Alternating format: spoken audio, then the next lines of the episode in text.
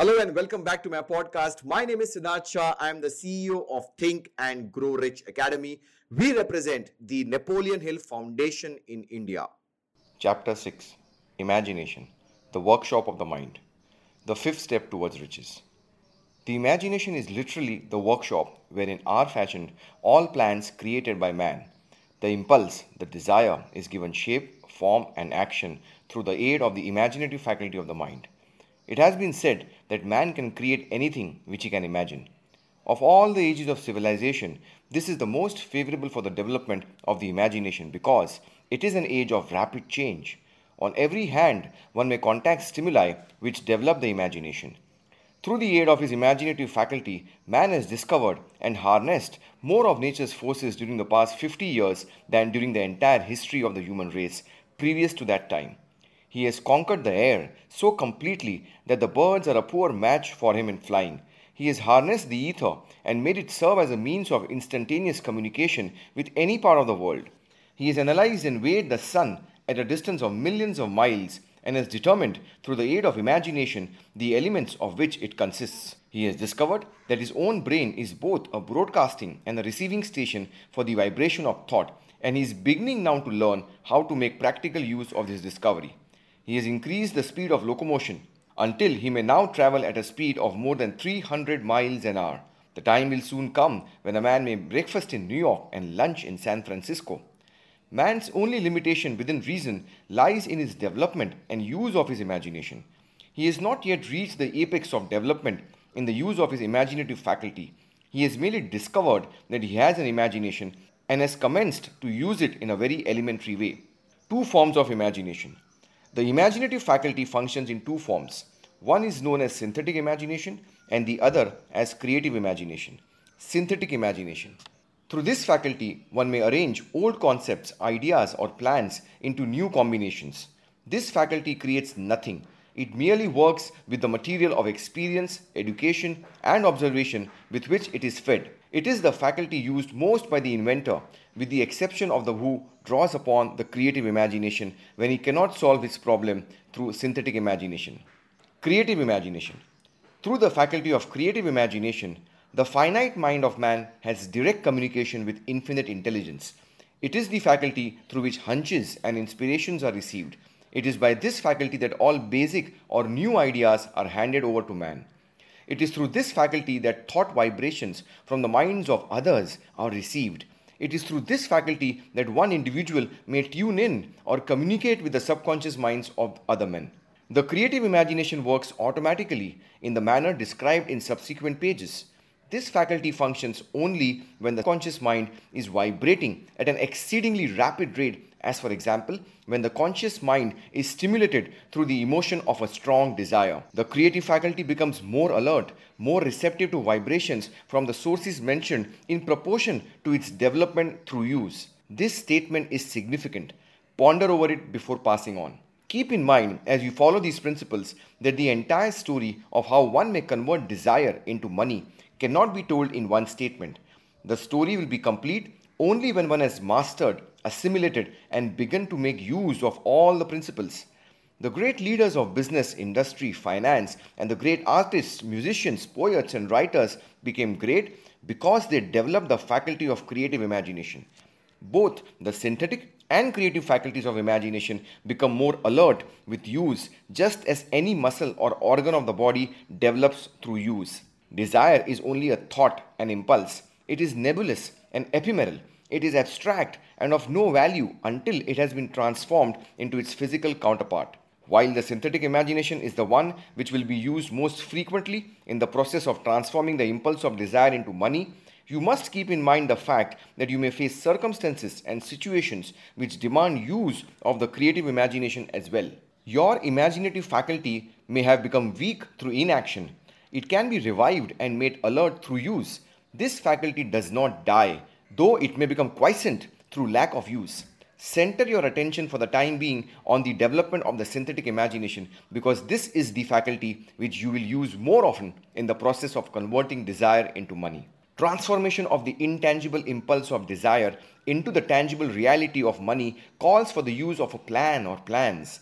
These plans must be formed with the aid of the imagination and mainly with the synthetic faculty. Read the entire book through, then come back to this chapter and begin at once to put your imagination to work on the building of a plan or plans for the transformation of your desire into money. Detailed instructions for the building of plans have been given in almost every chapter. Carry out the instructions best suited to your needs. Reduce your plan to writing if you have not already done so. The moment you complete this, you will have definitely given concrete form to the intangible desire. Read the preceding sentence once more. Read it aloud, very slowly, and as you do so, remember that the moment you reduce the statement of your desire and a plan for its realization to writing, you have actually taken the first of a series of steps which will enable you to convert the thought into its physical counterpart. The earth on which you live, you, yourself, and every other material thing are the result of evolutionary change through which microscopic bits of matter have been organized and arranged in an orderly fashion. Moreover, and this statement is of stupendous importance, this earth, every one of the billions of individual cells of your body, and every atom of matter began as an intangible form of energy. Desire is thought impulse. Thought impulses are forms of energy.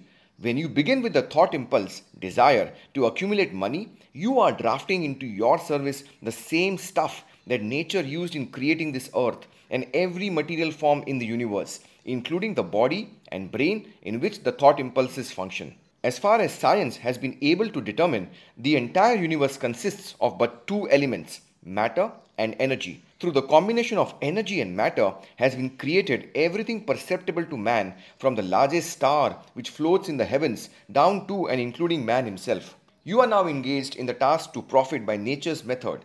You are sincerely and earnestly, we hope, trying to adapt yourself to nature's laws by endeavoring to convert desire into its physical or monetary equivalent. You can do it. It has been done before. You can build a fortune through the aid of laws which are immutable. But first, you must become familiar with these laws and learn to use them. Through repetition and by approaching the description of these principles from every conceivable angle, the author hopes to reveal to you the secret through which every great fortune has been accumulated. Strange and paradoxical as it may seem, the secret is not a secret.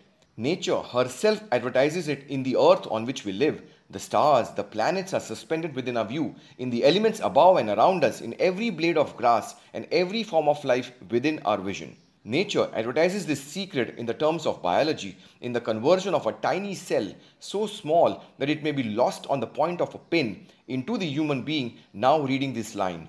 The conversion of desire into its physical equivalent is certainly no more miraculous. Do not become discouraged if you do not fully comprehend all that has been stated. Unless you have long been a student of the mind, it is not to be expected that you will assimilate all that is in this chapter upon a first reading. But you will, in time, make good progress. The principles which follow will open the way for understanding of imagination.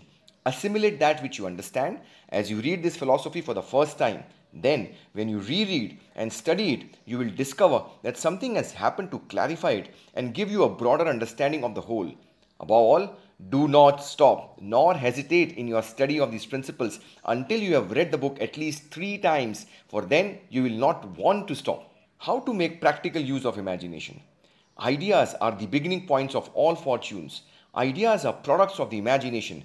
Let us examine a few well known ideas which have yielded huge fortunes, with the hope that these illustrations will convey definite information concerning the method by which imagination may be used in accumulating riches the enchanted kettle. Fifty years ago, an old country doctor drove to town, hitched his horse, quietly slipped into a drugstore by the back door, and began dickering with the young drug clerk. His mission was destined to yield great wealth to many people. It was destined to bring to the South the most far flung benefit since the Civil War. For more than an hour, behind the prescription counter, the old doctor and the clerk talked in low tones. Then the doctor left he went out to the buggy and brought back a large old fashioned kettle, a big wooden paddle used for steering the contents of the kettle, and deposited them in the back of the store. The clerk inspected the kettle, reached into his inside pocket, took out a roll of bills, and handed it over to the doctor. The roll contained exactly $500, the clerk's entire savings. The doctor handed over a small slip of paper on which was written a secret formula. The words on that small slip of paper were worth a king's ransom, but not to the doctor. Those magic words were needed to start the kettle to boiling, but neither the doctor nor the young clerk knew what fabulous fortunes were destined to flow from that kettle. The old doctor was glad to sell the outfit for $500. The money would pay off his debts and give him freedom of mind. The clerk was taking a big chance by staking his entire life savings on a mere scrap of paper and an old kettle. He never dreamed his investment would start a kettle to overflowing with gold that would surpass the miraculous performance of Aladdin's lamp. What the clerk really purchased was an idea the old kettle and the wooden paddle, and the secret message on a slip of paper were incidental. The strange performance of that kettle began to take place after the new owner mixed with the secret instructions and ingredient of which the doctor knew nothing. Read this story carefully, give your imagination a test, see if you can discover what it was that the young man added to the secret message which caused the kettle to overflow with gold. Remember, as you read, that this is not a story from Arabian Nights. Here you have a story of facts, stranger than fiction, facts which began in the form of an idea. Let us take a look at the vast fortunes of gold this idea has produced. It has paid and still pays huge fortunes to men and women all over the world who distribute the contents of the kettle to millions of people. The old kettle is now one of the world's largest consumers of sugar, thus providing jobs of a permanent nature to thousands of men and women engaged in growing sugarcane and in refining and marketing sugar. The old kettle consumes annually millions of glass bottles, providing jobs to huge number of glass workers. The old kettle gives employment to an army of clerks, stenographers, copywriters, and advertising experts throughout the nation. It has brought fame and fortune to scores of artists who have created magnificent pictures describing the product. The old kettle has converted a small southern city into the business capital of the south, where it now benefits directly or indirectly every business and practically every resident of the city. The influence of this idea now benefits every civilized country in the world, pouring out a continuous stream of gold to all who touch it.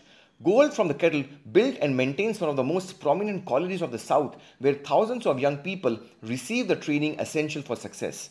The old kettle has done other marvelous things. All through the world depression, when factories, banks, and business houses were folding up and quitting by the thousands, the owner of this enchanted kettle went marching on, giving continuous employment to an army of men and women all over the world and paying out extra portions of gold to those who long ago had faith in the idea. If the product of that old brass kettle could talk, it would tell thrilling tales of romance in every language romances of love, romances of business, romances of professional men and women who are daily being stimulated by it. The author is sure of at least one such romance, for he was a part of it, and it all began not far from the very spot on which the drug clerk purchased the old kettle. It was here that the author met his wife, and it was she who first told him of the enchanted kettle. It was the product of that kettle they were drinking when he asked her to accept him for better or worse. Now that you know the content of the enchanted kettle is a world famous drink, it is fitting that the author confess that the home city of the drink supplied him with a wife, also that the drink itself provides him with stimulation of thought without intoxication, and thereby it serves to give the refreshment of mind which an author must have to do his best work. Whoever you are, wherever you may live, whatever occupation you may be engaged in, just remember in the future, every time you see the words Coca Cola, that its vast empire of wealth and influence grew out of a single idea, and that the mysterious ingredient the drug clerk Asa Candler mixed with the secret formula was imagination. Stop and think of that for a moment. Remember also that the 13 steps to riches described in this book were the media through which the influence of Coca Cola has been extended to every city, town, village, and crossroads of the world, and that any idea you may create as powerful and meritorious as Coca Cola has the possibility of duplicating the stupendous record of this worldwide thirst killer.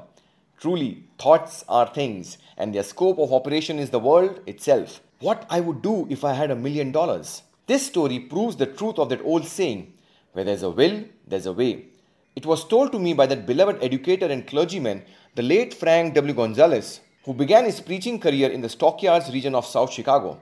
While Dr. Gunsaulus was going through college, he observed many defects in our education system, defects which he believed he could correct if he were the head of a college.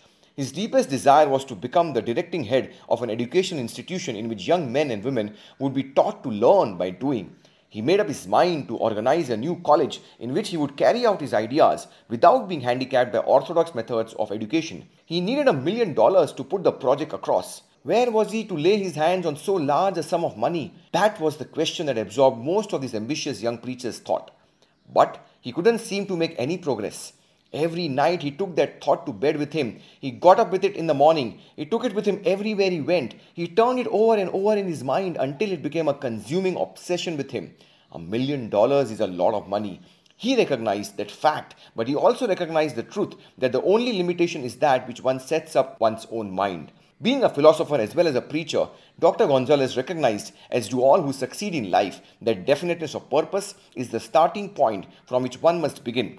He recognized too that definiteness of purpose takes on animation, life, and power when backed by a burning desire to translate that purpose into its material equivalent. He knew all these great truths, yet he did not know where or how to lay his hands on a million dollars. The natural procedure would have been to give up and quit by saying, Ah, well, my idea is a good one, but I cannot do anything with it because I never can procure the necessary million dollars. That is exactly what the majority of people would have said, but it is not what Dr. Gunsaulus said. What he said and what he did are so important that I now introduce him and let him speak for himself. One Saturday afternoon, I sat in my room thinking of ways and means of raising the money to carry out my plans. For nearly two years, I had been thinking, but I had done nothing but think. The time had come for action. I made up my mind then and there that I would get the necessary million dollars within a week. How? I was not concerned about that. The main thing of importance was the decision to get the money within a specified time. And I want to tell you that the moment I reached a definite decision to get the money within a specified time, a strange feeling of assurance came over me, such as I had never before experienced. Something inside me seemed to say, Why didn't you reach that decision a long time ago? The money was waiting for you all the time. Things began to happen in a hurry. I called the newspapers and announced I would preach a sermon the following morning entitled, What I Would Do If I Had a Million Dollars. I went to work on the sermon immediately, but I must tell you frankly, the task was not difficult because I had been preparing that sermon for almost two years.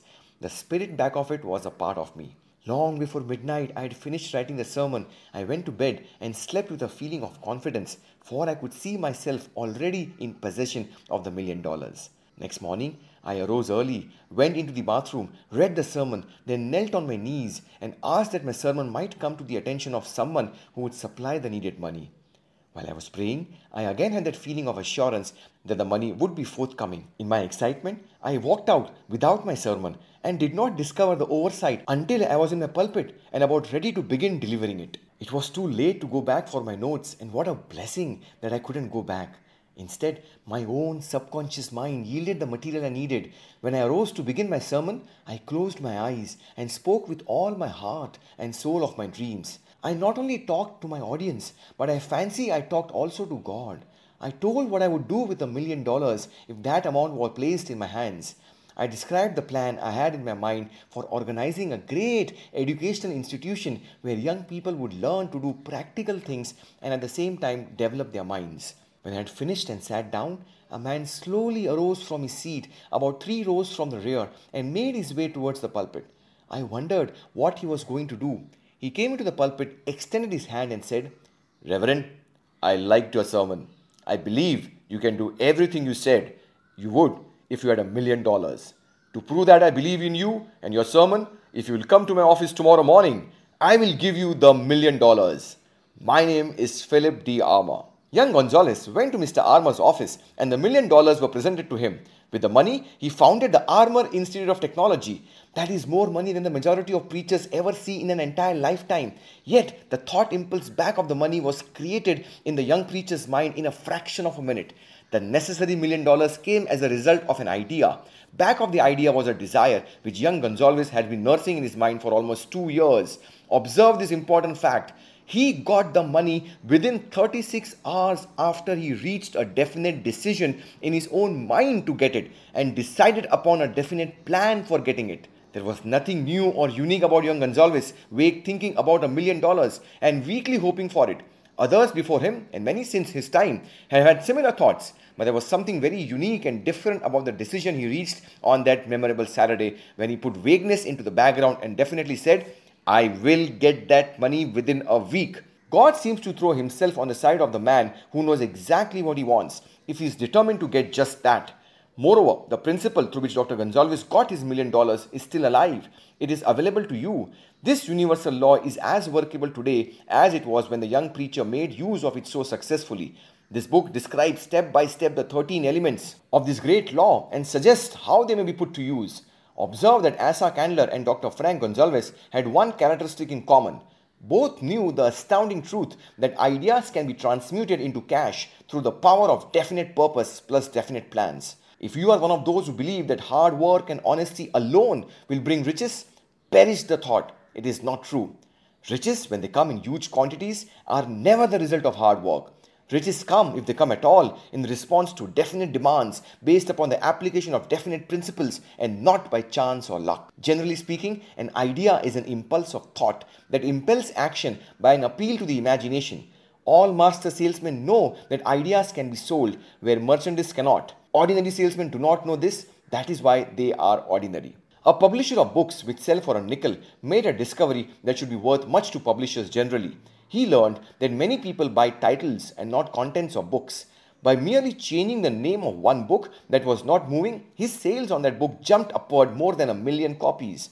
The inside of the book was not changed in any way. He merely ripped off the cover, bearing the title that did not sell, and put on a new cover with a title that had box office value.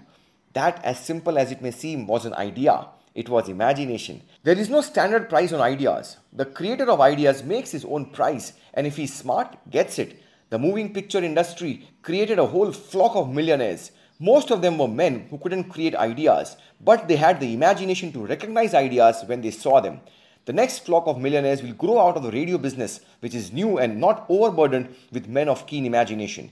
The money will be made by those who discover or create new and more meritorious radio programs and have the imagination to recognize merit and to give the radio listeners a chance to profit by it.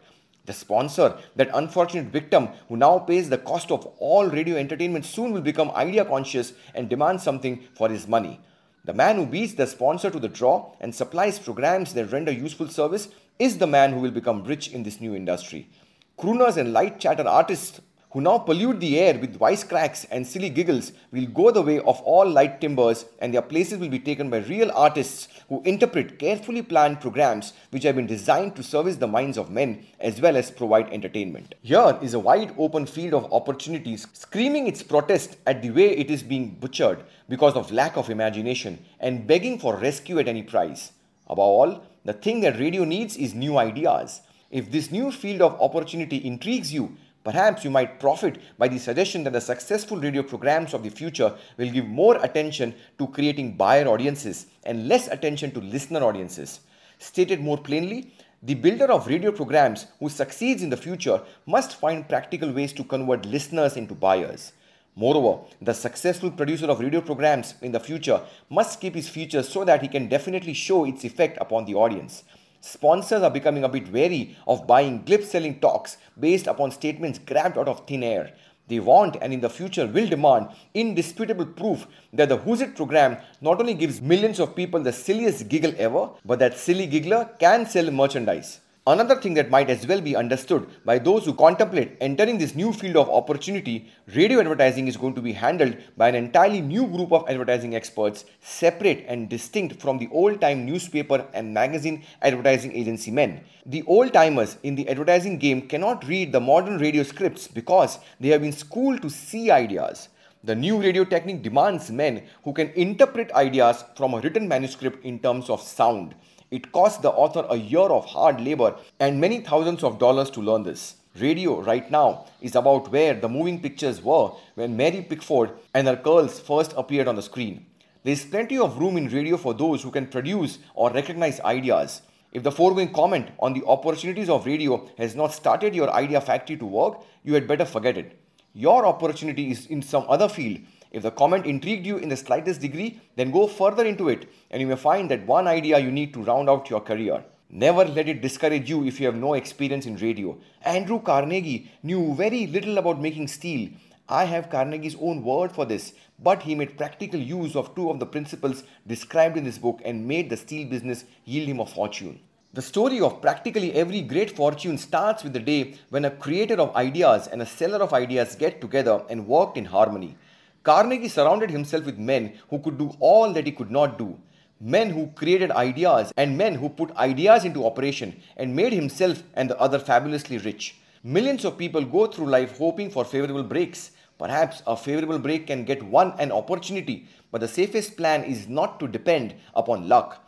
It was a favorable break that gave me the biggest opportunity for my life, but 25 years of determined effort had to be devoted to that opportunity before it became an asset. The break consisted of my good fortune in meeting and gaining the cooperation of Andrew Carnegie. On that occasion, Carnegie planted in my mind the idea of organizing the principles of achievement into a philosophy of success. Thousands of people have profited by the discoveries made in the 25 years of research, and several fortunes have been accumulated through the application of the philosophy.